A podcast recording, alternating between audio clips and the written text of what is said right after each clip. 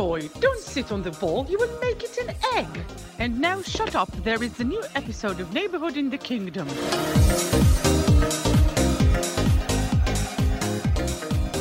ברוכים הבאים לפרק 38 של שכונה בממלכה, פודקאסט הפרמייר ליג של ישראל, בלי כתבים, בלי פרשנים, רק אוהדים השרופים של קבוצות הפרמייר ליג השונות, והפעם אנחנו מקליטים קודם כל בערב חג שני של פסח, אז נגיד חג שמח, חג שמח לכולם, ובלי קשר אנחנו אחרי עוד מחזור, הקלטנו ממש בשישי האחרון, וכבר עכשיו אנחנו ביום שלישי בבוקר מקליטים שוב, וברוך השם, בזמן הזה כבר הספיקו להיות הרבה מאוד דברים, אז יש מספיק על מה לדבר, כולל ווסטהאם שנצחת משחק שני ברצף, שזה הזיה, טוטנהאם שאיכשהו נצחת את ברייטון, פאלאס 5-1 על לידס, אחרי שלידס הובילו 1-0, ליברפול ארסנל עם משחק משוגע שנגמר ב-2-2, לסטר כבר עם מאמן חדש, אחרי שניסו להביא איזה שלושה אחרים ולא הצליחו או לא רצו לשלם להם, וכבר השבוע יש צ'מפיונס, יש אירופית, יש קונפרנס, ואפילו עם רקסם היה מעניין ויהיה שווה לדבר. אז קודם כל נציג את החברי פאנל שלנו להיום. אילן בן דוד, אוהד ווסטהאם, מה קורה? בסדר, מעניינים. טוב להיות פה אחרי ניצחון ולא תבוסה. יצא טוב האילוצים משבוע שעבר, אבל בסדר, טוב להיות פה. לגמרי, הכל מסתדר. ואחרי הרבה מאוד זמן חוזר אלינו דניאל חיימוב, אוהד ליברפול גם כן, מה קורה? מעניינים. טוב להיות פה הרבה זמן. בסדר, מה איתך? בסדר, האמת, הרבה זמן לא יצא לי. קווה שאתה מגיע טעון. לא יודע, אולי. האמת שקצת נתן אנרגיה המשחק האחרון. כן? כן, משני הכיוונים. אחרי הרבה זמן שהיה מאוד מאוד מאוד פלט. אבל עד עכשיו, אתה יודע, ליברפול זה די אותו דבר, אותו סיפור כל העונה. לפחות נתנו מחצית אחת שאפשר להסתכל עליה קצת בצורה יותר חיובית. אפילו נגיד 60 דקות. נגיע לזה עוד מעט, אבל... אפשר אפילו להגיד 60 דקות. אנחנו רק מזכירים לכם, מי שעדיין לא יצא לו להזין, אלבומים במרפסת, פודקאסט המוזיקה, מבית קבוצת הפודקאסטים שלנו, לכו להזין, פרק אחרון נהדר על כל פליי, מי שאוהב, אפילו מי שלא אוהב, בטוח שתתלהבו. באמת אני שמתי לעצמי תזכורת באמת להקשיב לזה. אחד אלבומים שאני חושב. נדבר על זה אחרי ההקלטה גם, שווה. אז בואו נתחיל. אילן, אני רוצה אפילו להתחיל איתך, כי כמו שאמרת, אתה לא מגיע כל פעם אחרי ניצחון, עונה באמת הזייתית לחלוטין, אבל הנה, שני ניצחונות. לא ברצף. לא, מה היה בליגה? קיבלנו 5 מניוקאסל בליגה, ביום רביעי. נכון, אתה אפילו כבר החשתי את זה. גם אני, אבל זה לא באמת עוזר לי. כן, אין מה, פשוט עונה נוראית, פסיעות של עונה. אז היה שמויס עדיין מאמן, כולם כבר פוטרו, חוץ מקלופ ופפ וזה, ועדיין... כן ולא, כי מי שמכיר את איך שווסטהאם מנוהלת זה לא באמת מפתיע, הם לא אוהבים לפטר מאמנים, עד שזה באמת, באמת, באמת, באמת אין ברירה, גם אם זה במחיר ירידת ליגה, וכל פעם הוא מגיע למאני טיים שלו, למשחק ההזדמנות האחרונה שלו, וווסטהאם זה מאוד ציבורי שאתה מגיע למשחק ההזדמנות האחרונה, כולם יודעים את זה, והוא מצליח לנצח. פורסט, אברטון, פולאם עכשיו, אחרי התבוסה, אז כאילו, אני לא חושב שהוא צריך להיות שם, אני לא חושב שאפשר להסתיר מה הדעות שלי על מויז, אבל הוא עושה את שלו, ההחלטה, עשה בפולאם, זרק את כל השחקנים החדשים מהרכב, לא רק את מי שעשה טעויות, כי גם סוצ'ק, שהוא בעונה פשוט מזעזעת, כמות המסירות שהוא מחבר במשחק היא הייתה מביישת כאילו... תשמע, אני חייב לדבר על סוצ'ק כי כאילו זה קטע כבר תקופה שאני מנסה להבין מה קורה שם, זה פשוט שחקן שהוא לא היה שחקן מטורף, אבל הוא היה פיבוט חשוב, כאילו חלק רציני בהרכב במערך של ווסטהאם, ומשהו שם נעלם לחלוטין, זאת אומרת כל הדומיננטיות הזאת, כל הכוח, הגובה, הוא היה אפילו מפקיע שערים כאילו, הוא היה נכנס תוך הרחבה, ופתאום... כאילו כמעט שום דבר מזה לא קורה. אני חושב שזה שילוב של כמה דברים. אחד, הוא לא מתאים למה שמנסים לעשות השנה, כי הבן אדם לא יכול למסור, הוא פשוט לא טוב בזה. הוא מחבר 7-8 מסירות למשחק בתור קשר מרכזי. זה נתונים שהם לא אפשריים בקבוצת ליג 1, עזוב פרמייר ליג. הוא לא אפקטיבי מחוץ לרחבה שלו, מרחבה של אחרים. יש איזה שינוי בתפקוד של רייס בשנתיים האחרונות, שהוא הפך להיות יותר... בוקס טו בוקס כזה, ולא השש הקלאסי שאנחנו מכירים, אז הוא כאילו, סוצ'ק נשאר יותר אחורה, ופשוט הוא שיחק המון משחקים. הוא הקפטן של צ'כיה, הוא משחק שם כל משחק 90 דקות, עם ווסטהאם הוא משחק כמעט כל משחק 90 דקות, הוא אף פעם לא פצוע, בן אדם פשוט מקצוען, הוא בא בימי חופש, הוא בא למתקן אימונים כדי לרוץ 10 קילומטר, כי הוא מרגיש שחסר לו את זה, וזה נראה לי פשוט שחוק, הוא גם לא מתאים לשיטה והוא גם שחוק, וזה עכשיו כבר לא עליו, זה שהוא לא טוב מלא זמן, זה לא איזה שם, זה לא הוא השם, הוא כבר צריך לצאת להרכב ממזמן, בטח שיש שחקן כמו דאון, שהוא סבבה כל פעם שהוא משחק. וכן, אז כמו שאמרתי, פשוט הוא זרק את כל החדשים מהרכב, שזה מבחינתי כישלון, אתה מביא שחקנים ב-150 מיליון, ואתה לא משתמש באף אחד מהם חוץ מאינגס, שזה בכלל כישרון מטורף, האיש גאון, איך הפכת את אחד הפינישרים הכי טובים בליגה, לא חלוץ, רק פינישר הכי טוב בליגה, והפכת לו פשוט לשחקן לא רלוונטי. לא יאומן, והוא הגיע, אתה יודע, הגיע בטירוף כזה, בא, הפקיע את השערים, אמרו, הנה הבאנו חלוץ, הנה אפילו אנטוני, אפשר לשים אותו קצת בצד וזה, לא, כאילו פתאום הכל נעלם. זה איפה שאתה שם אותו, אם אתה נותן לו כדורים, שהשחקן היחיד שקרוב אליו זה בוהן והוא 40 מטר ממנו, אז מה הוא יכול לעשות? הוא אף פעם לא היה איזה ספרינטר מטורף, אז אני לא מבין מה פה, מה רוצים לעשות. הוא שחק 4-4-2 נגד פולאם, היה משחק מזעזע, כמו המשחק נגד סאות'המפטון, באמת משחק מזעזע, הפקענו מעצמי, כנראה שאינגס היה מבקיע, אם ריד לא היה מבקיע את העצמי, והוא משחק 4-4-2, וזה נראה כמו שהוא משחק עם 11 שחקנים מאחורי הכדור, הוא פשוט בונגר מוחלט ב-4-4-2, זה הולך להיגרר עד סוף העונה, לא הולכים לפטר אותו, לא משנה מה, תהיה תבוסה נגד ארסנל בשבוע הבא, עוד ארסנל יכולים להיות רגועים, תהיה תבוסה למנצ'סטר סיטי במשחק השלמה שחסר לסיטי, שיוריד את הפער מארסנל, אנחנו נגיע לזה, נשאר 4-5 משחקים שהוא יכול לנצח, על זה מאמרים שהוא ינצח 3 משחקים, שזה לסטר ולידג', שזה 2 משחקים אחרונים, נשאר פלאס, נשאר בורמוט, אולי הוא יחלץ משהו מברנפורד, על זה בונים, כאילו, זה שיהיה זה ושלא נהיה בקבוצה מספיק גרועה, נקווה שזה כמו גירושים כאלה, שדוחים אותם קצת, כי יש איזה אירוע משפחתי, אז אומרים, בוא נחזיק קצת את הפרידה ממויז, נגמור את העונה, וניפרד ממנו, כי המשבר עם הקהל, זה לא יתוקן עכשיו, זה כבר גמור. עכשיו, בדרך כלל יש את הדיון הזה של קבוצות טופ 4, שהן צריכות להילחם על עוד טופ 4, ובמקביל יש להם אירופה, ואיפה אתה מתחיל להשקיע את המאמצים שלך, פה עם ווסטהאם זה פתאום הפוך.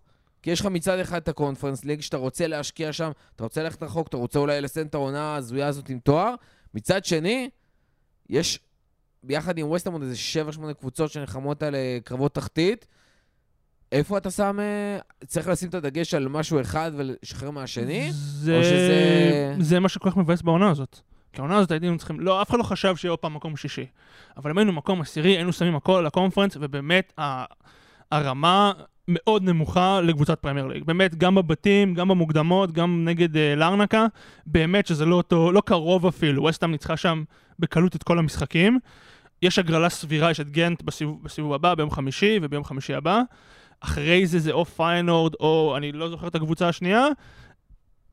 קבוצת פרמייר ליג יכולה להגיע לגמר למפעל הזה בכל שנה. לא משנה, זה קבוצה גם סאות'המפטון וגם לידס וגם ווסטהאם. וזה בסה. כי הפחד של הרבה אוהדים הוא שהולכים מתישהו לזרוק את הקונפרנס בשביל להישאר בליגה, וזה לא משהו שצריך לקרות, זה ההזדמנות הכי טובה שלנו לזכות בתואר מאז שנות ה-60.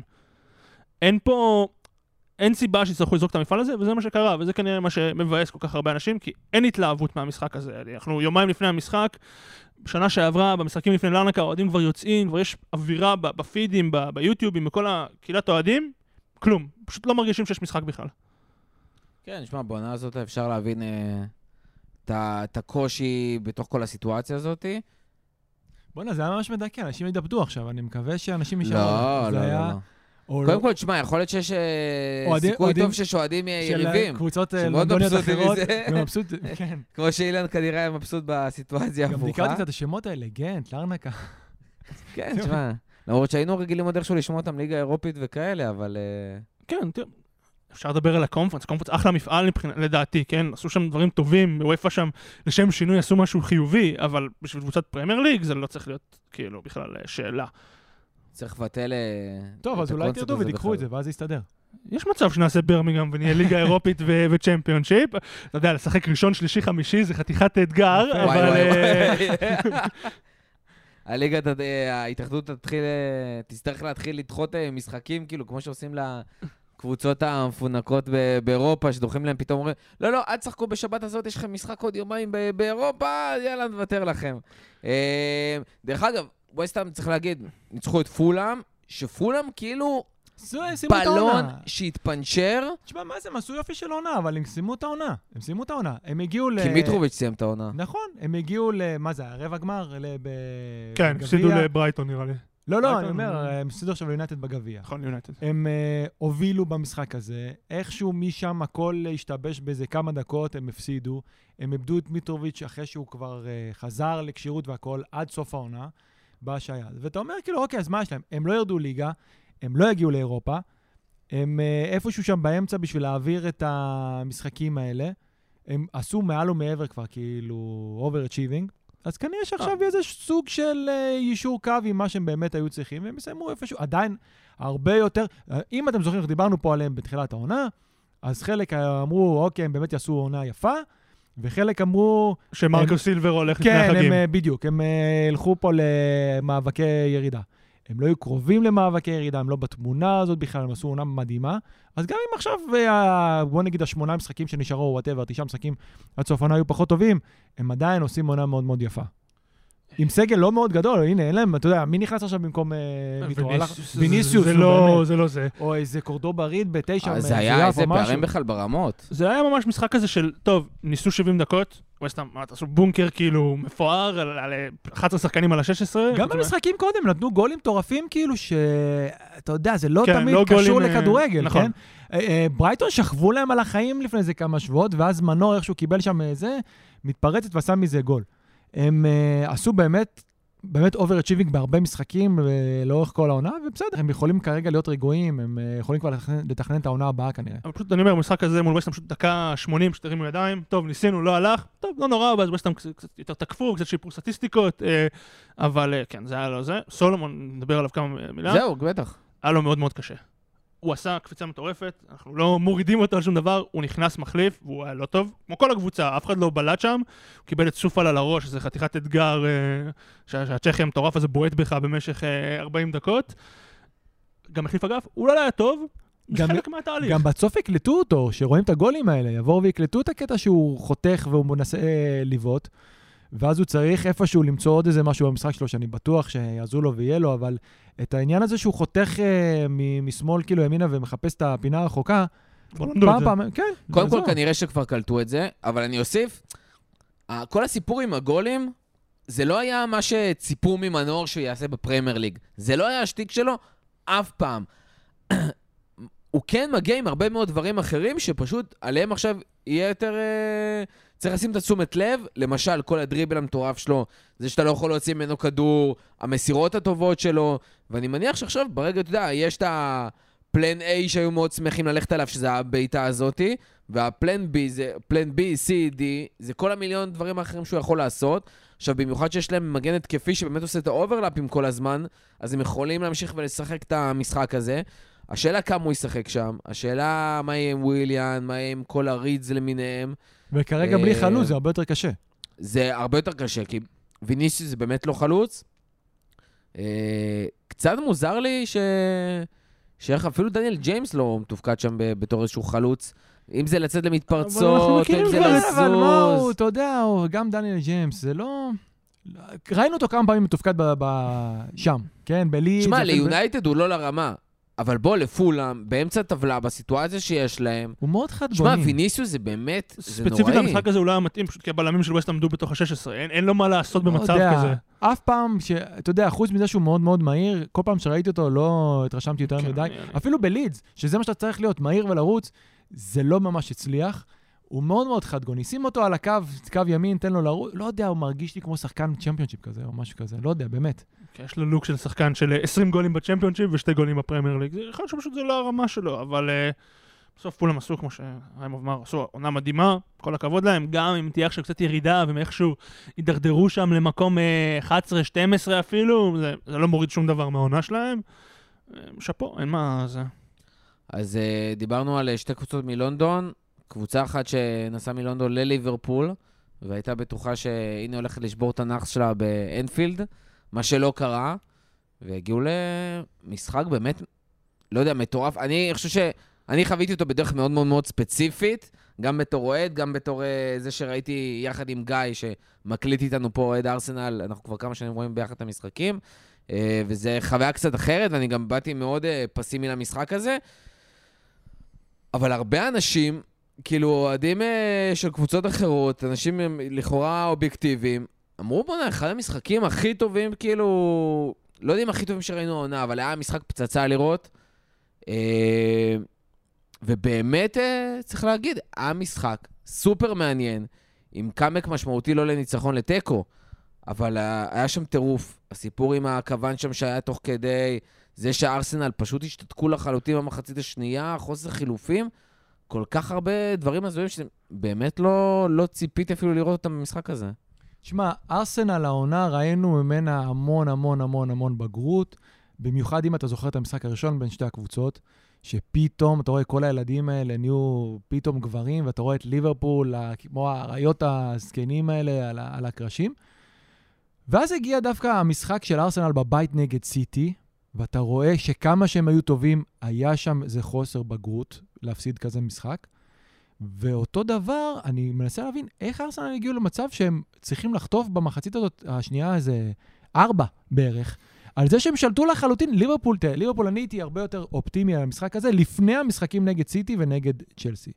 אמרתי, אוקיי, בחוץ הם לא יהיו כל כך טובים, אבל כנראה אולי הם יבואו למשחקים הגדולים בצורה קצת אחרת, ואיכשהו זה התחיל כזה טוב, אתה אומר, וואלה, הנה, כאילו 1-0 נגד סיטי בחוץ, ואז הם חוטפים 4 בתצוגה מבישה לחלוטין, ואז מגיעים נגד צ'לסי, לא מצליחים לתת גול, גם צריכים לחטוף, ואיכשהו שוב מסתיים באיזשהו 0-0, ואתה מבין, אתה רואה את השפת גוף, אתה אומר, משהו לא טוב קורה שם, וכמו שאילן עכשיו דיבר על ווסטהאם, ככה זה הרגיש לי שיהיה צוף העונה עם ליברפול.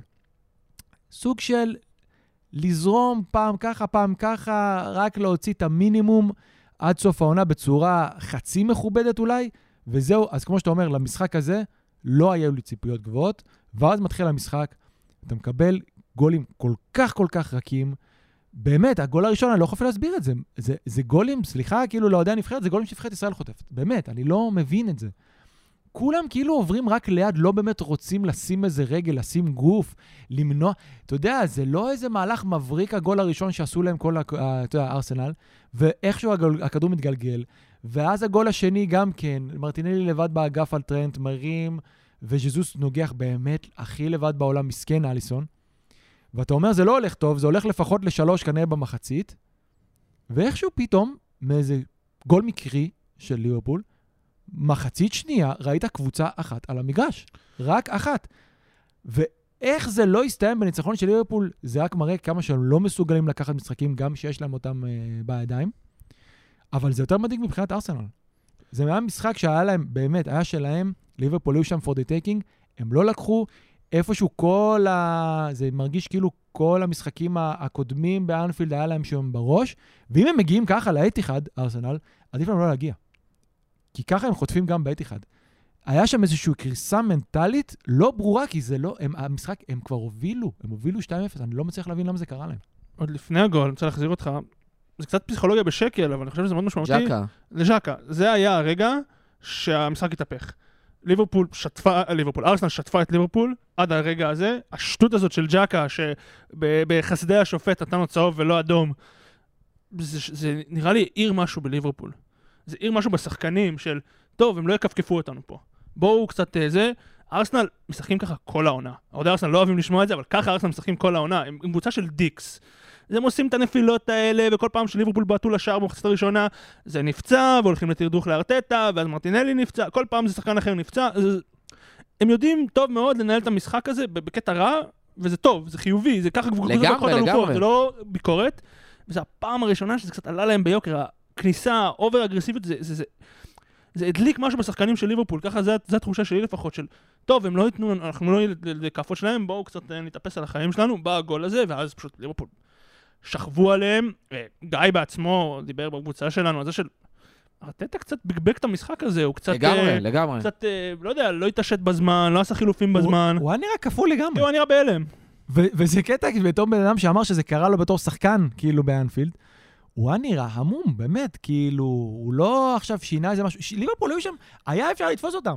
שמע, היה כל כך הרבה נקודות שארטטה היה יכול לעשות את השינוי. במחצית, ראית מה קרה, הספקת לראות את הסיפורים ג'קה, את הטירוף, הפסיק לעבוד לך על כל ליברפול נהיים יותר טובים, 2-1, במחצית תבין, אוקיי, אני צריך לשנות משהו, סבבה, לא במחצית, דקה 55, דקה 65, תשמע, באמת גיא ישב וקילל את ארטטה על זה שהוא לא מוציא שם את זינצ'נקו, זה היה כל כך כאילו obvious בקטע מוגזם.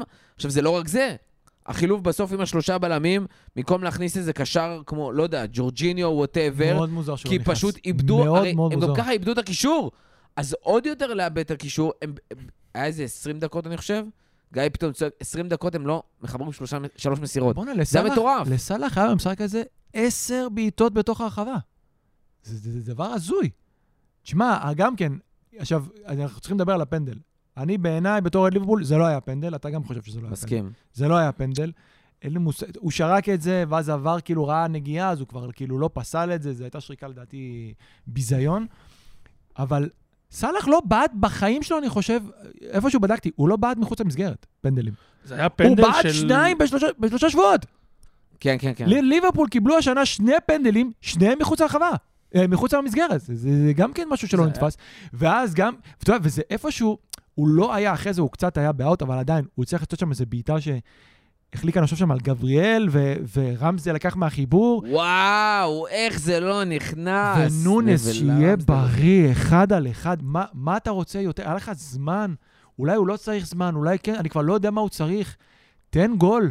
איך ליברפול לא ניצחו את המשחק הזה, זה באמת... אני באמת צייסתי באותו, במתחילת המשחק של ליברפול, זה פשוט תרנגולים בלי ראש, וזה לדעתי די מסכם את מה שאני אומר על ליברפול כבר שנתיים, מתחילת העונה הקודמת, צריך להגיד, הייתה עונה יחסית מאוד מאוד מוצלחת, פשוט בלי, כאילו היה שם 2 תארי גביע, הגיעו עד הסוף הזה, יכל להיות... גם בלי יחסית, 92 נקודות ו3 גמרים. כן, כן, כן, הייתה עונה גדולה, ועדיין זה כבר היה נקרא מעונה שעברה. ליברפול זה תרנגולים בלי ראש.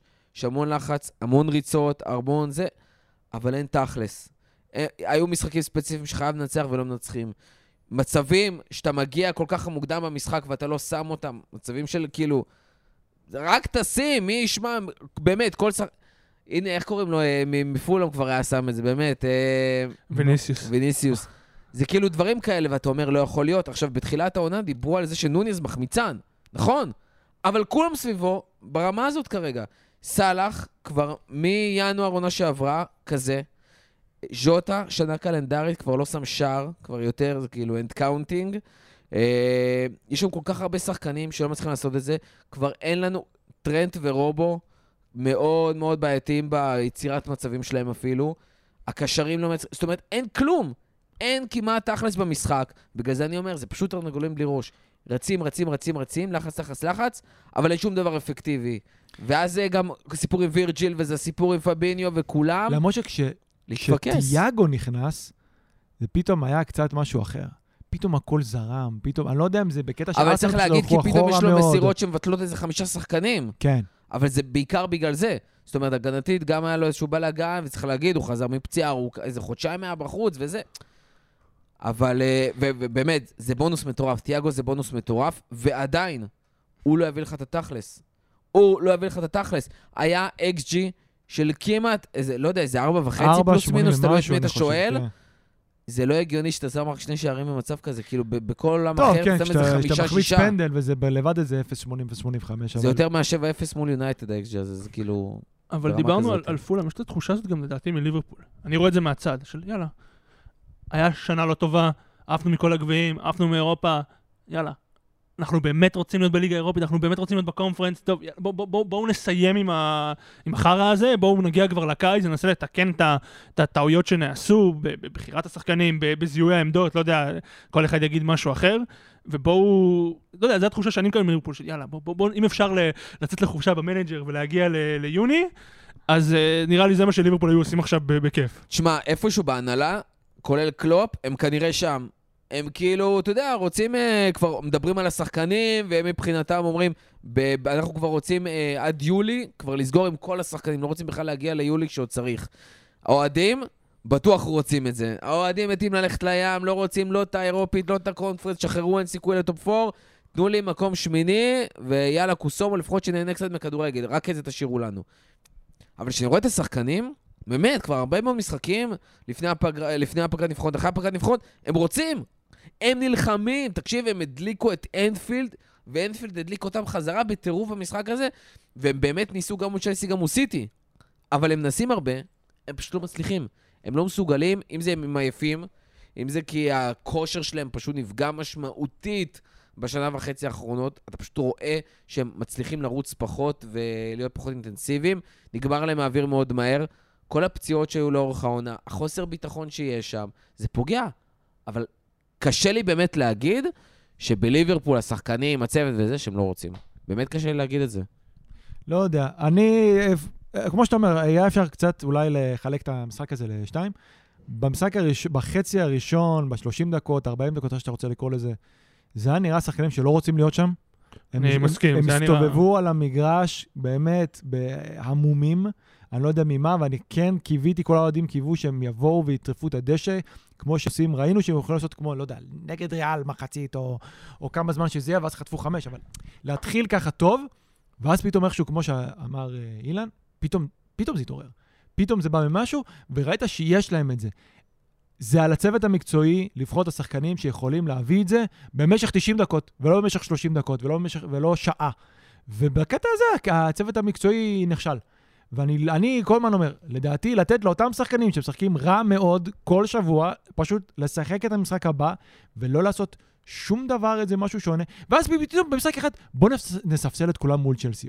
אולי באמת, יכול להיות פשוט שזה הצוות המקצועי, הרפואי אמר לו, הם מתקרבים לאדום, כאילו אנחנו יודעים שזה לפי שיטת הרמזור, הם ייפצעו, הם ישחקו, אבל פתאום לספסל שם את כולם, היה נראה לי ממש ממש לא ברור באיזה עונש קולקטיבי, אתה לא מספסל, אתה לא עושה את זה במשך כל העונה. פאניקה שמתאימה למו, זה משהו שעושה נגד פולה, אנחנו רואים את פפ, איך הוא משאיר סגל, אמנם קצר יותר העונה, אבל כן הוא משאיר אותם דרוכים, הם יעלו, הם ישחקו, ואם קוראים לך גם קנסלו, אתה תמצא את עצמך עכשיו קופה במינכן, אני לא יודע מה, אם באת לא טוב באיזה משהו, שוב, אני לא אומר שזה היה דווקא נוחן בקטע הזה, אבל הוא מצליח להשאיר אותם במשך הרבה עונות דרוכים, ולא, חוץ מעונה שהיו פה לקחו אליפות, והייתה להם נפילה, לא הייתה להם נפילה כזאת. גם בעונה הזאת הם פחות טובים, אבל הם עדיין שם, הם עדיין נלחמים על האליפות. זה לא בדיוק לפרק כזה של סיכום מחזור, אבל זה דעתי, היו שם טעויות בקיץ, זה לא בהכרח בבחירת שחקנים, אבל בבחירת עמדות. שאתה מוציא 120, 130, 140, מה שזה לא יהיה, על שתי שחקני התקפה, ואתה לא מביא קשר מרכזי, ולא מביא מגן, ולא מביא את מה שאתה צריך. זה טעויות שאתה משלם עליהם אחר כך. בסוף, יש הוגה, אפשר לדבר, כן סיטי, לא סיטי, תקציבים לזה, יש הוגה, חלקו את ההוגה, כנראה לא נכון בסדר העדיפויות שלהם. וזה פוגע, אם אתה לא יכול, אם אין לך מחליף לטרנט, המחליף לטרנט זה ג'ו גומז, שכאילו... לא, האמת הביאו, אבל הוא פצוע כל העונה. אבל הביאו שחקן מהאברדין, אף אחד לא חשב שהוא הולך להיות שחקן עכשיו הרכב, שייתן לך 25 משחקים בעונה. לא יודע, אני לא אשפוט אותו, כי גם כאילו... את רוברטסון הביאו מהל וכאלה, אז אתה יודע, אז אני לא... כן, רוברטסון הביאו מהליגה, זה לא אותו דבר. כן, נכון, לא יודע. זה הפערים מאוד גדולים, אבל בסוף עשו טעויות בקיץ. בסדר עדיפויות, לא בבחירת שחקנים עצמם. אני רק אומר, גם הניהול הסגל תוך כדי העונה הוא לא טוב. היה אפשר לעשות את זה יותר טוב. היית כן צריך להיות במאבק הטופ 4. לא כל כך רחוק. בטח עם היריבות של שנה, עם האיכות של שנה. ושוב, אנחנו תמיד אומרים זה כל העונה. אף אחד, היה פרק שנה שעברה, נכון? אף אחד לא רוצה לקחת מקום רביעי, ככה קראו לו, נכון? זה כל שנה. כל שנה יש איזה קטע של אף אחד. השנה איכשהו נראה, זה כן רוצים, כי יש 3... אני מזכיר לך גם את העונה של ליברפול, לקחה איכשהו מקום שלישי, באמת כאילו בכזה... גול של אליסון. עם סגל לא קיים, עם שני בלמים צעירים, כאילו באמת... בעונת קורונה בלי קהל, גול של אליסון היה שם גם... ווסט-ברום. נגד ווסט-ברום. ובאמת, אז גם לסטר צ'לסי, עשו הכל רק כדי לא לקחת... והשנה זה נראה שרק ליברפול לא רוצים טופ 4. כי כרגע ליריבות שלהם היה דרופ, והם התעשתו. וכרגע הם נכנסו פעם לאיזשהו רן טוב, וליברפול לא הצליחו לייצר רן טוב של 3 משחקים לנצח, או משהו כזה, 4 משחקים שיוכלו לראות אותם בתור קונטנדרים, אז הם לא קרובים לשם אפילו, אתה יודע, ברייטון יותר שם מאשר ליברפול, ואגב בצדק, הם משחקים יותר טוב. אפילו אסטון וילה. אז נחזור לארסנל בקטנה, בסוף קיבלו מכה, זה כבר לא 100% בידיים שלהם, כי עשיתי משחק עודף. לפי סוכנות האימורים הם במקום שני. סוכנות האימורים תמיד טובת סיטי. שלהם עשיתי משחק עודף, שהוא נגד ווסטהאם בבית, הם ינצחו אותו, רק תראו את הסטטיסטיקות של דיוויד מויז, לא צריך זה. לא, פשוט כרגע סיטי תלויים בעצמם. נכון. גם ארסנל, אבל שתי המשחקים הבאים שלהם, זה ווסטהאם, שהולכים לנצח אותו מאוד בקלות, מויז פשוט יוותר על המשחק הזה, וסאות'המפטון בבית, ואז יש להם סיטי. יש להם עכשיו 2 משחקים, לתת בראש לשתי קבוצות מאוד מאוד מאוד מאוד חלשות, אם לא השתי הכי חלשות, במנטליות לפחות, להתעשת, לבוא לסיטי מוכנים, גם צריך לזכור שאין להם אירופה, אין להם גביע. סיטי יש... אם סיטי יגיעו לכל הגמרים, יש להם עוד 7 משחקים יותר מהם. בנקודה הזאת לא עונה. אני אומר, לסיטי יש ביירן מינכן, יש להם חצי גמר גביע, אם הם יגיעו לגמר, אנחנו עכשיו באמצע אפריל, יש להם עוד 7 משחקים יותר מארסנל. כן? זה דברים שהולכים מאוד מאוד להשפיע. סיטי, אפשר לעבור עליהם אם אני אקח את התפקיד. פשוט מכונה, סארטהמפטון, אז זה לא רלוונטי, אבל פשוט מכונה, דרסו אותם, את סארטהמפטון בקלות אפילו, עשו את ה-3-0 שלהם, הורידו רגל מהגז, אמרו יאללה נתכונן לביירן, נתחיל לעשות שינויים, נתחיל זה. צריך להגיד, פאפ מגיע למאני טיים, כמו שהוא אוהב להגיע למאני טיים, ובאמת חוץ מעונה אחת שכבר זה לא היה רלוונטי, הם עכשיו ניצחון אחרי ניצחון אחרי ניצחון, פתאום יש לו את ה-11 שחקנים שמביאים לו בדיוק את מה שהוא צריך, הוא כבר לא, כאילו, לכאורה לא צריך את הסגל הרחב הזה, אלא אם כן, עוד פעם, הנה, משהו עכשיו יקרה עם הצ'מפיונס והכל, אבל פתאום גרילי, ששחקן הרכב לגיטימי, ומאחרז רץ שם, ואלנד חזר מה, כאילו, כל הפציעה וזה. הוא תפס כושר, גרילי נכנס לכושר טוב, טוב כל שבוע. והוא בטירוף, ואפילו רודרי, כאילו, למרות המידות, שם, וגונדואן, ודבריינר חזר לעניינים, וההגנה שם התייצבה, גם אם זה 4 בלמים, וזה לא משנה אם משחק איזה 3-2-4-1, או 4-1-4-1, זה כבר לא משנה איך הוא משחק שם, הכל מסתדר, השאלה באמת, האם זה יצליח להמשיך ככה, וכמו שאמרתי לגיא, אתם אולי עושים את הטקו מול ליברפול, אבל סיטי בסוף יכולים להפסיד לאיזה סאוטהמפטון או קריסטל פלאס, כמו שהם תמיד אוהבים לעשות, ועל זה זה ייפול, ויש הרבה יותר כאלה מאשר הקבוצות הגדולות. הוא מריץ סוג של סגל של איזה 12.5 שחקנים, כן? כי עכשיו פודן בחוץ. אני חושב שהיה לו תוספתן או משהו. כן, כן. אז הוא בחוץ איזה 3 שבועות, ולפורט רוצה לעזוב, אז די מחקו אותו, והוא רץ בעצם, אתה יודע, אין יותר מדי, זה או סילבה, או לא יודע, או גונדוגן, ולפעמים נכנס, יש לך את אלברגז שיכול להיכנס מחליף לתת קצת כמה דקות להלן לנוח, וזהו. אין איפה לעשות יותר מנת הרוטציה, פעם פאפ היה זה. וזה הזמן שהאמת לא צריך כל כך, אני לא בטוח שהוא צריך לעשות רוטציה, הוא צריך איכשהו לחלק את הדקות, יש 5 חילופים בכל מיני משחקים, אני לא רואה איפה כרגע כבר הוא עושה רוטציה יותר רחבה, אולי משחקים שהוא ייתן לדבריינר לנוח בליגה, שהם משחקים קצת יותר קלים, שיכול לנצח בלעדיו, כל מיני משחקים ביתיים. חוץ מביירן, המשחקים הבאים שלו זה לסטר בגביע, ואז שפילד יונייטד בחצי גמר גביע. שפילד יונייטד בחצי גמר, הוא יכול לתת לשחקנים קצת לנוח לפני ארסנל. נכון, הוא גם יכול לנצח את לסטר בבית בלי דבריינר. נכון, אז במשחקים שבליגה ובגביע הוא ייתן קצת אולי לשחקנים קצת לנוח לפני ארסנל, שיבואו טיפה יותר רעננים, אבל כן, פאפ נכנס למוד סופונה, כמו שאמרת, מצמצם את הרוטציה ל-13-12 שחקנים, ופשוט, ככה הוא עושה תמיד בסופונה, ובאמת, שאם הדבר הזה רודף אחריך, זה כמו פרדי קוגר, כאילו, אין לך, רק לעצור ולהתפלל, כאילו, זה... אגב, היה לי השבוע איזשהו שיחה כל הזמן, אני לא יודע, יש תמיד את העניין עם אוהדי ארסנל, שהיינו אומרים להם, מה, אתם לא רואים? אתה זוכר, אני אמרתי פה, אני חושב, סוף אוקטובר, בנובמבר, שארסנל העונה רצים עד הסוף. ובשלב מסוים, אתה יודע, חלק כבר הכתירו אותם, אתם ב8-4, אתם פה, אתם שם. והם אומרים, הם תמיד, לקח להם עד לפני 3 שבועות, הם בכלל אמרו אנחנו במרוץ. נכון? זה היה קטע מעודי ארסנל. כאילו, עודי ליברפול היו בשלב הזה כבר מקעקעים על עצמם, כמובן מדברים. עודי ארסנל לפני 3 שבועות נזכרו, אוקיי, אנחנו במרוץ, ועכשיו אומרים, אמרנו לכם שזה לא גמור. אז נכון, זה לא גמור, אבל מה שתמיד, מה שנאמר זה היה במצב שזה שלכם להפסיד. זה נכון. וכרגע, אם הם מפסידים, זה היה שלהם להפסיד, כי זה כבר היה להם שהם ב8-4, שסיטי קצת קרטעו, אף אחד לא חשב שארסנל הלכו ויפסידו לאברטון בחוץ, או שיעשו איזשהו טקו עם ברנדפורד, ששוב, ברנדפורד הלכו לסיטי. אבל זה עדיין איפשהו זה עדיין מרגיש שזה שלהם להפסיד, אולי בגלל העודף משחקים שיש כל כך הרבה לסיטי, שכל המסגרות שיש להם, יש להם לארסנל משחק אחד בשבוע, ולדעתי הם חייבים להתעלות ולקחת את זה, כי הם לא יודעים מה יהיה עונה הבאה, הם לא יודעים אם הם יצליחו להביא את כולם, אם זה ממשיך לאיזושהי רן של 5 עונות כל כך, וכמובן זה קבוצה מאוד מוצירה. אני דווקא חושב שזה בדיוק מה שיקלקל, אני שנייה אפילו מחלק, כאילו דווקא במקרה הספציפי הזה, בעיניי זה גם אוהדי ארסנל וגם ארסנל עצמה. אוהדי ארסנל אני מאוד מבין, למה קשה להם? גם זה לא כולם, צריך להגיד, אבל הרבה מאוד אוהדי ארסנל כאילו מרחישים את העניין הזה שזה שלהם והכל פתוח, כי obviously המון שנים לא ראו את זה קורה, אז מבחינתם זה מדוטק שזה יקרה, וזה כאילו חלום והכל, וזה לגיטימי לגמרי. ראיתי גם המון אוהדי ליברפול, שאותו סיפור עם האליפות. זה לא יקרה, מתישהו זה יתפנצ'ר, סיטי תחזור, יש לך מלא סיפורים לספר ומספיק סיפורים לספר.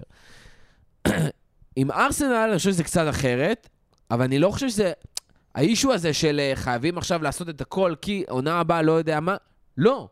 הבסיס, יש את הבסיס הזה לחמש שנים קדימה. אני חושב שארסנל כמועדון וגם כאוהדים יכולים להיות סופר אופטימיים. הגישה עכשיו לא צריכה להיות חייבים להתאבד לא משנה מה כי זה, אלא אנחנו פשוט מספיק טובים, כי זה מה שהביאו אותנו עד לפה. עשינו צעדים מדהימים, הרכש שהם עשו גם בינואר היה פשוט בול בפוני, יש לנו שבוע לנוח בין משחק למשחק, יש לנו שבוע להתכונן ממשחק למשחק, נותנים את המקסימום, ועכשיו פרינציפ, הולכים ומנצחים את סיטי. לא כי זה לא יחזור, אלא כי ככה אנחנו נעצב את ארסנל החדשה הזאת של ארטטה, וככה נעצב את ארסנל שתגיע שנה הבאה לליגת אלופות, וששנה הבאה תתחרות פעם לאליפות. אני לא אומר בקטע שזה לא יחזור, כי גם לליברפול אמרו זה שזה לא יחזור, או זה, ובסופו של דבר הם הצליחו לייצר קבוצה תחרותית למשך כמה וכמה עונות. ועכשיו סוג שהם מנסים לבנות קבוצה חדשה.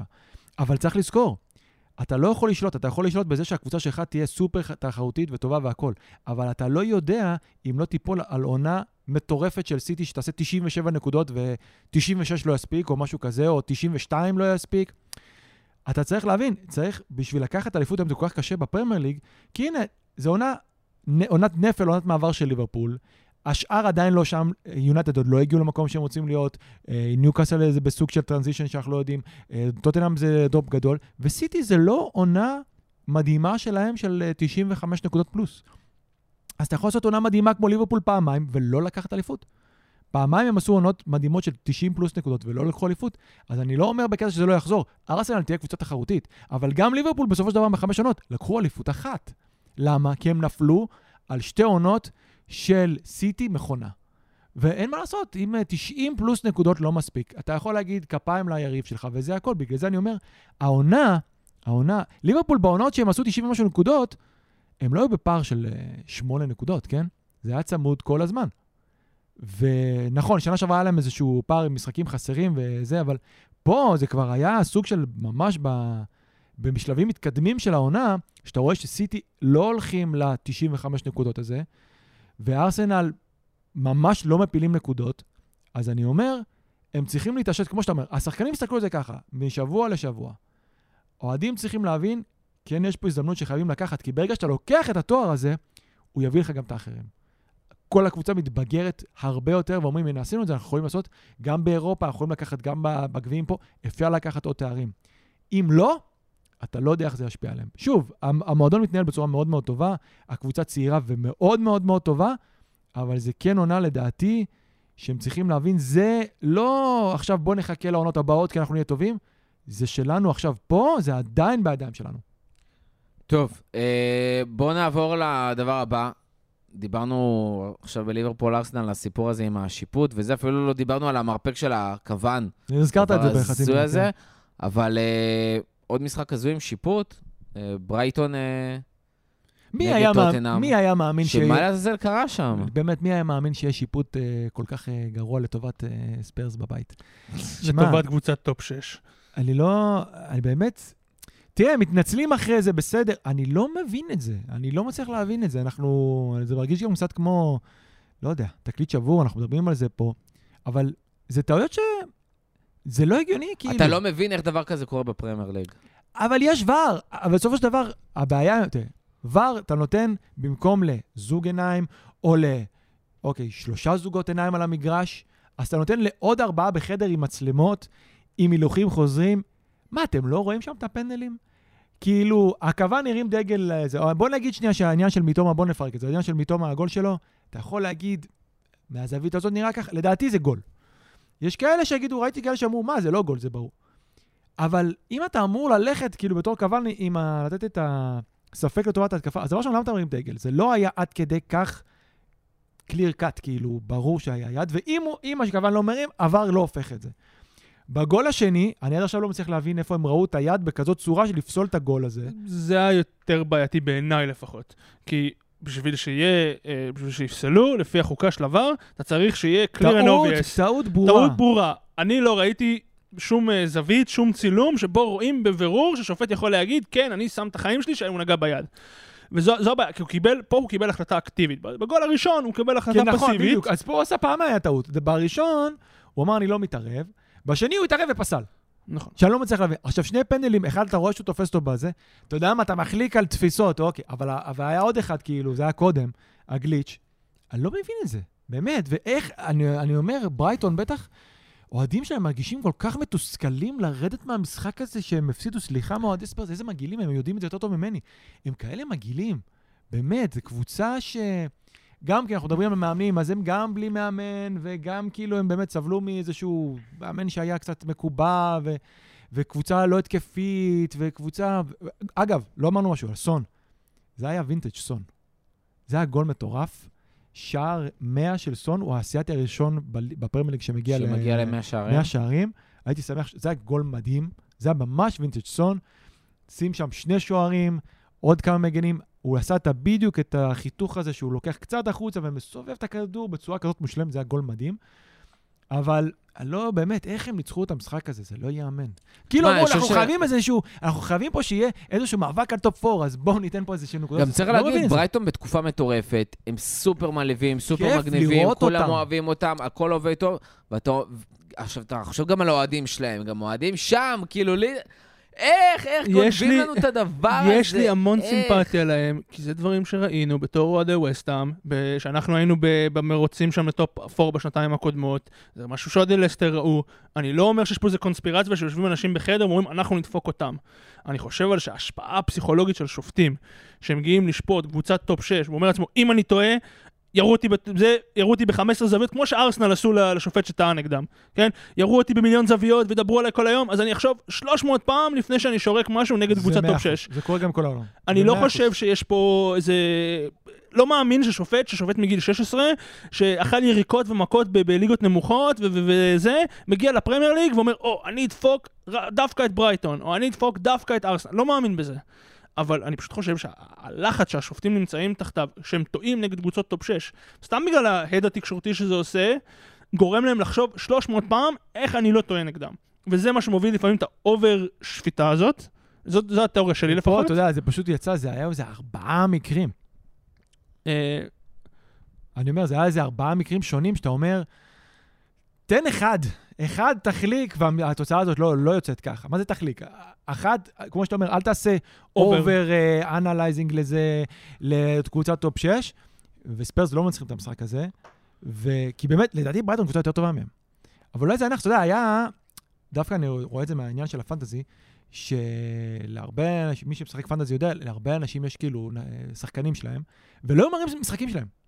פשוט לא אומרים, אומרים, בלי שום קשר, אני אמרתי, עם קבוצה שכיפית לראות. פנטזיה לא, עם קבוצה שמאוד מאוד מאוד כיף לראות, ולא היו אומרים משחקים שלהם, והיה רק התלונות לספורט אחד, וזה, שהראו לו לדוגמה משחק של פולאם פעמיים, גם בחגיגה וגם לבד, ואז הנה, אתה רואה מה קורה, אולי זה הנכס, עד שמראים אותם, תראה מה קורה.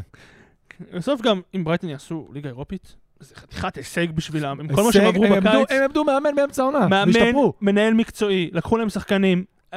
ברונו, אגדת מועדון, נהיה ל3 ימים מאמן של צ'לסי. זה... כן, נדבר על גשנות לצ'לסי, יש הרבה מה להגיד עליהם.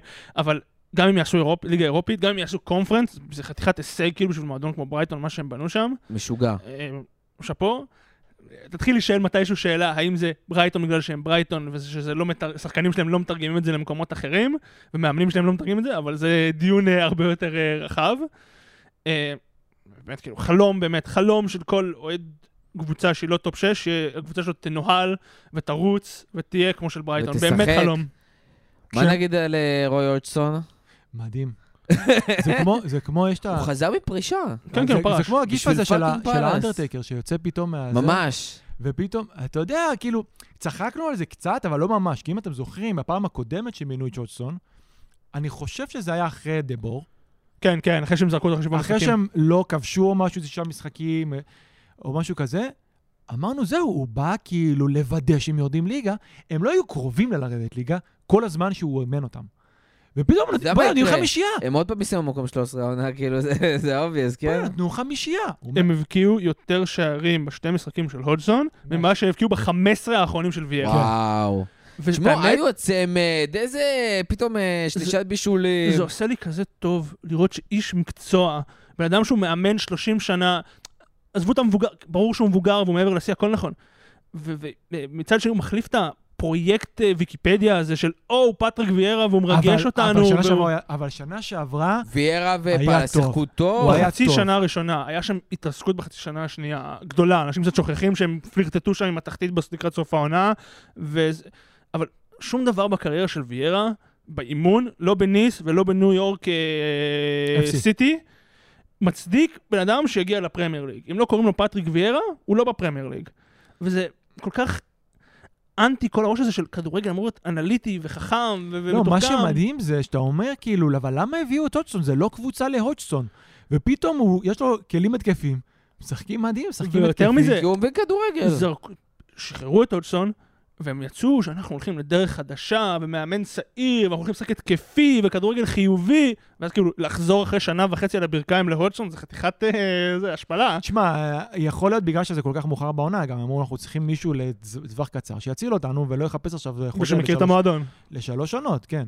כמו שאמרו על הקטע עם למפרד, שהוא מרים אותו, הווי-פיי פה זה עדיין אותה סיסמה. כן.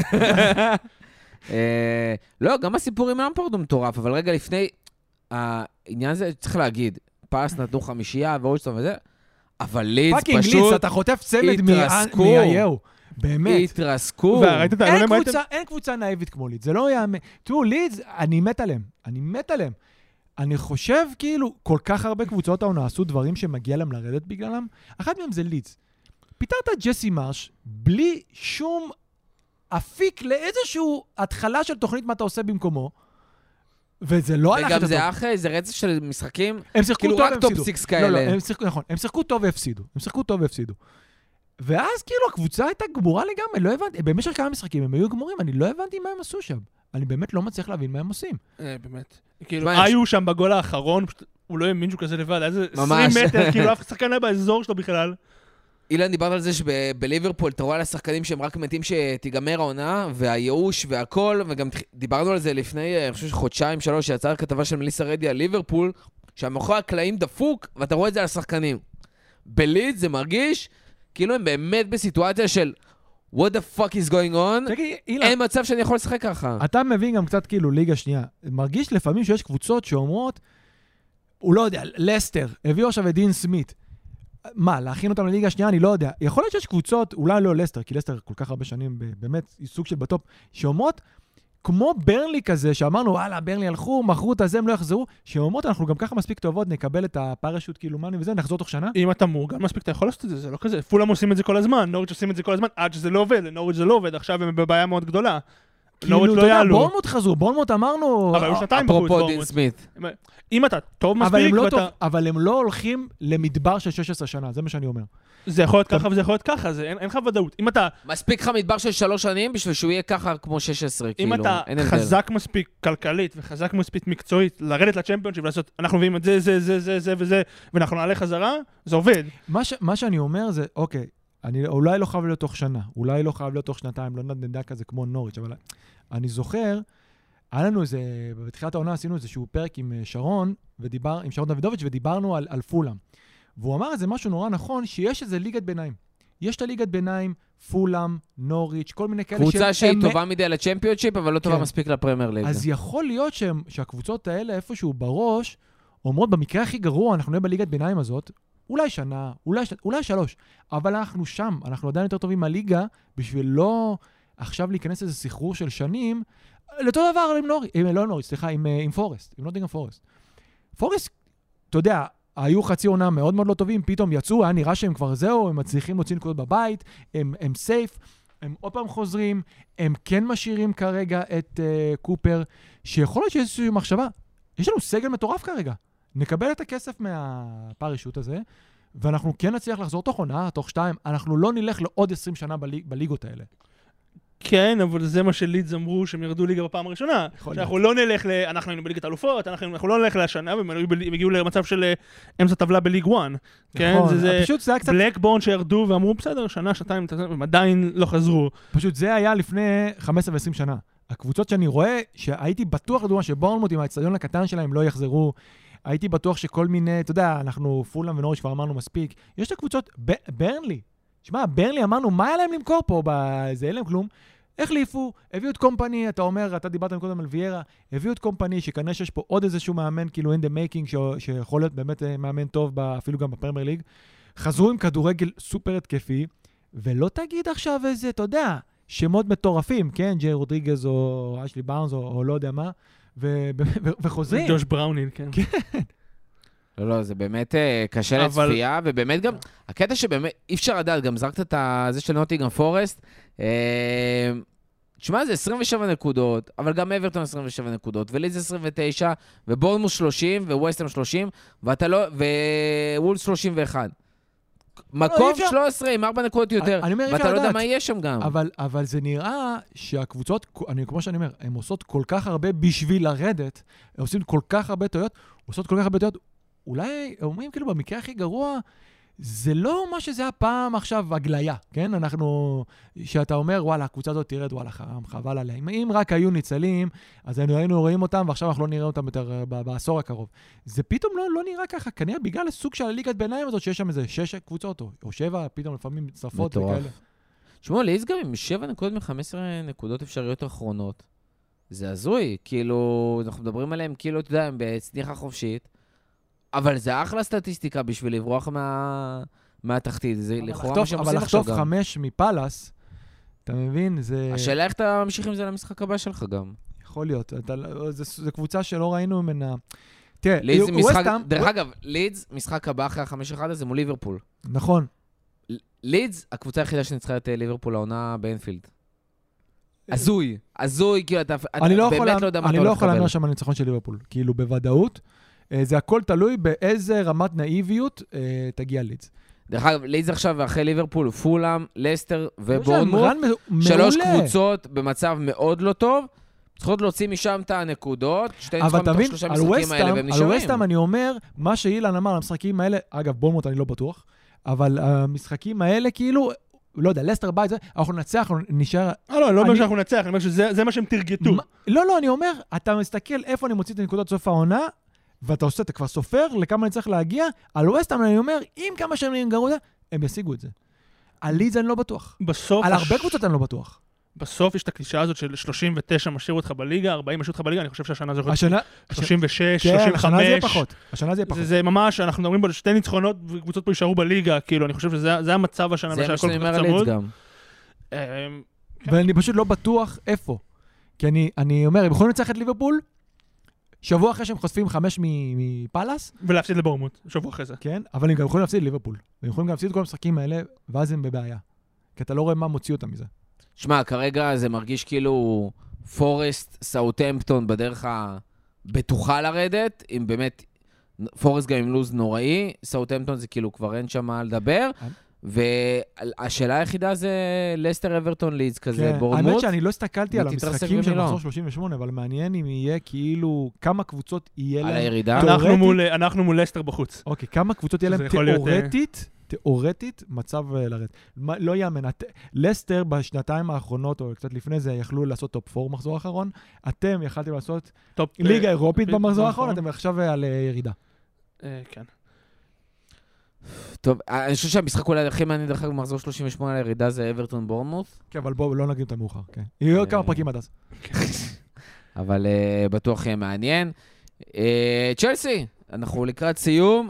צ'לסי מביאים את פרנק למפרד, כמו שאמרנו, פרק קודם.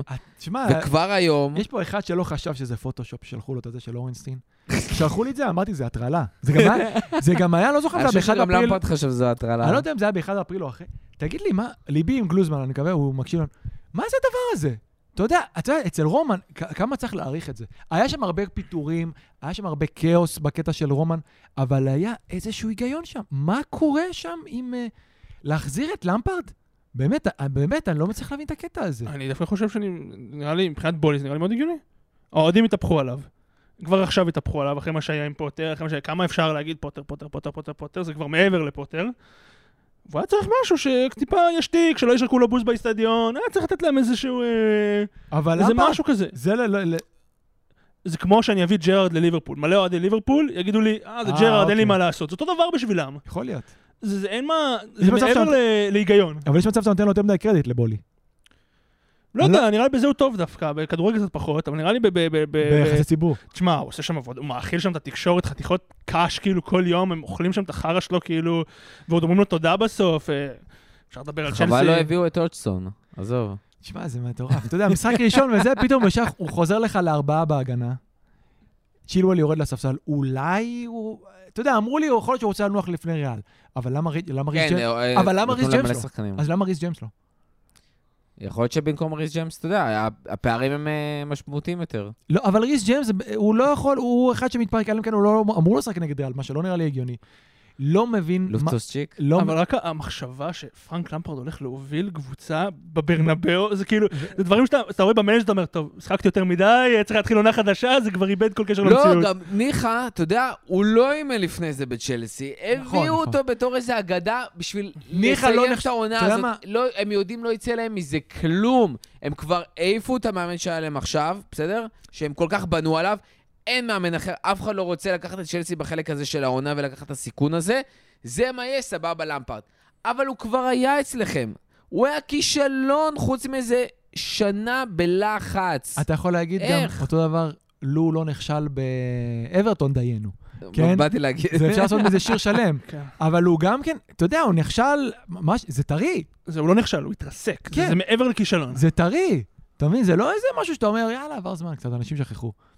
לא יודע, אני כבר בשלב הזה שום דבר לא מפתיע אותי, גם אם היו משאירים את בונו בתור, שגם כן, אתה יודע, זה קטע מהזוי שפוטר לקח את ברונו שהיה אגדת מועדון, והקפטן של ברייטון, הוא לקח את, הרי למה עוד ברייטון ככה חמים עליו ועל צ'לסי? הוא לקח להם את כל הסטאף, כאילו באקטום סטאף.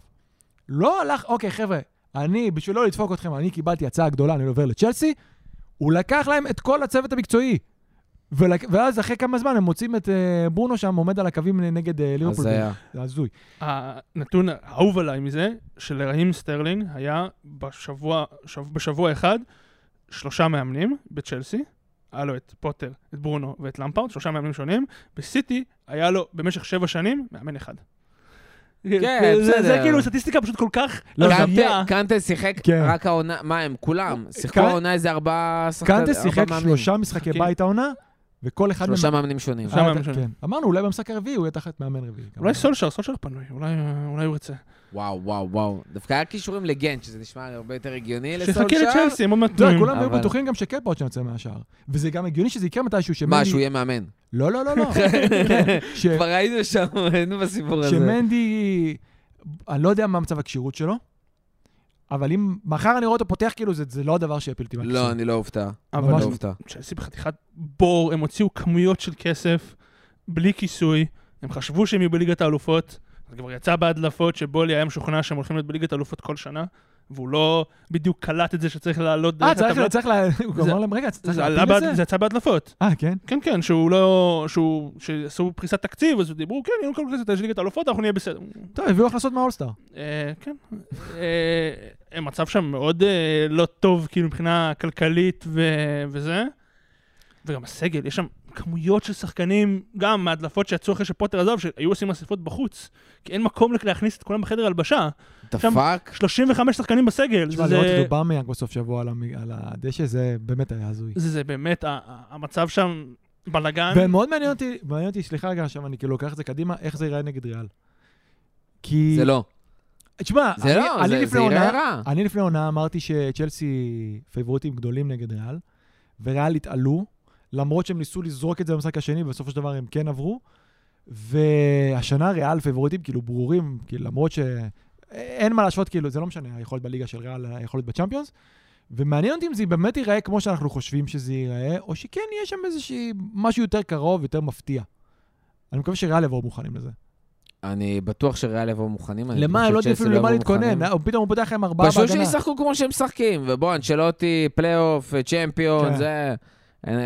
יחי ההבדל. דרך אגב, שבוע הבא צ'לסי נגד ברייטון, מחזור כאילו אחרי המחזור קרוב, אבל הפעם בלי פוטר, לא בברייטון ולא בצ'לסי. נכון. בסדר, כל מי ששחקני פנטזי של ברייטון יעלה את כולם. וואו. דבר אחד אחרון לפני שאנחנו מסיימים, רקסם, סיפור שצריך להגיד, הסתלבטנו על כמה שזה הוליוודי, אבל זה היה הוליוודי עד הסוף, עם המשחק גמר המטורף הזה שם, מרמת הדקות של השערים, הפיגור בתחילת במחצית, על סף היציאה למחצית, וההצלה של פוסטר בדקה האחרונה. כבר יצא סרטון של פוסטר, כאילו, בבלוג שלו, על ההצלה? לא. אנחנו צריכים, אני רוצה לראות את זה. אני רציתי לראות את הכדור חופשי שם, שהוא קיבל, איך קוראים לו, מזה. כן, רק שם פרויקט, בוא נגיד, שנוי במחלוקת, לפחות באנגליה. פרויקט של ריין רנלדס ורוב מקווני, בתמיכה כלכלית מאוד מאוד מאוד גדולה של דיסני. סיפור דיסני. כן. לגמרי. הם ונוטס קאונטי השנה מפרקים את הקונפרנס. אבל למה שלא במחלוקת? אי אפשר לבוא פשוט לשים כאילו כסף. אני מניח שיש איזה חוקי פייר פליי גם שם. יש פה עניין של... הם שמים... לא, אין שם כמעט. כמעט ואין שם בליגה הזאת. זה ליגה שעל הנייר חצי מקצוענית. נכון. הביאו שחקנים בהמון כסף. שחקנים מליג 1, מצ'מפיונשיפ, מקבוצות בחול. אז יש פה עניין של כסף. יש בזה איזשהו... אתה יודע, אני עכשיו רוצה לקחת מנג'ר, אני משחק מנג'ר ריל לייף, אני רוצה לקחת קבוצה מליגה חמישית, לשים שם כסף, לעשות איזה סדרה בדיסני, ועל זה כאילו... הבעיה האישית שלי, שאמרו קודם כל נעשה סדרה, ואחרי זה קנו קבוצה. זו הבעיה שלי. לדעתי, זה קבוצות... אני חושב שיש הרבה... זה קבוצות היסטוריות, זה ממסדים חברתיים, זה אפשר להיכנס פה לכל הדברים של אנגליה ישנה, וזו קבוצה שהיא בת 100 ומשהו, קבוצת אוהדים, ושבא מישהו ואומר, אני רוצה לעשות סנדרלנד. זה מה שקרה. בקורונה, רוק מקווני ראה את הסדרה על סנדרלנד, אמר, אני רוצה לעשות כזה, בוא נחפש עוד מישהו שיכנס איתי שותף, ובוא נפיק סדרה, נקבל אישור לצלם את הסדרה, ואז נמצא את מי לקנות. ואיך זה שונה מזה ששייך או משהו, או אוליגרח אומר, אני רוצה לקנות קבוצה, מי פנוי? צ'לסי פנוי, 2004, נקנה את צ'לסי, זאת טוב. זה גם בעיה בעיניי. אפשר לפתוח פה דיונים מאוד גדולים על בעלות. אני מניח שבניגוד לאוהדי סנדרלנד, האוהדים שלהם שמחים. האוהדים שלהם מאוד שמחים. גם האוהדים של צ'לסי מאוד מאוד שמחים שרומן אברמוביץ' שהיה כספומט של פוטין, אני לא שופט את האוהדים. אני חושב שיש פה איזושהי בעיה עקרונית, כי מה קורה ביום שנגמרת הסדרה? כי זה לא כסף שלהם, זה כסף של דיסני.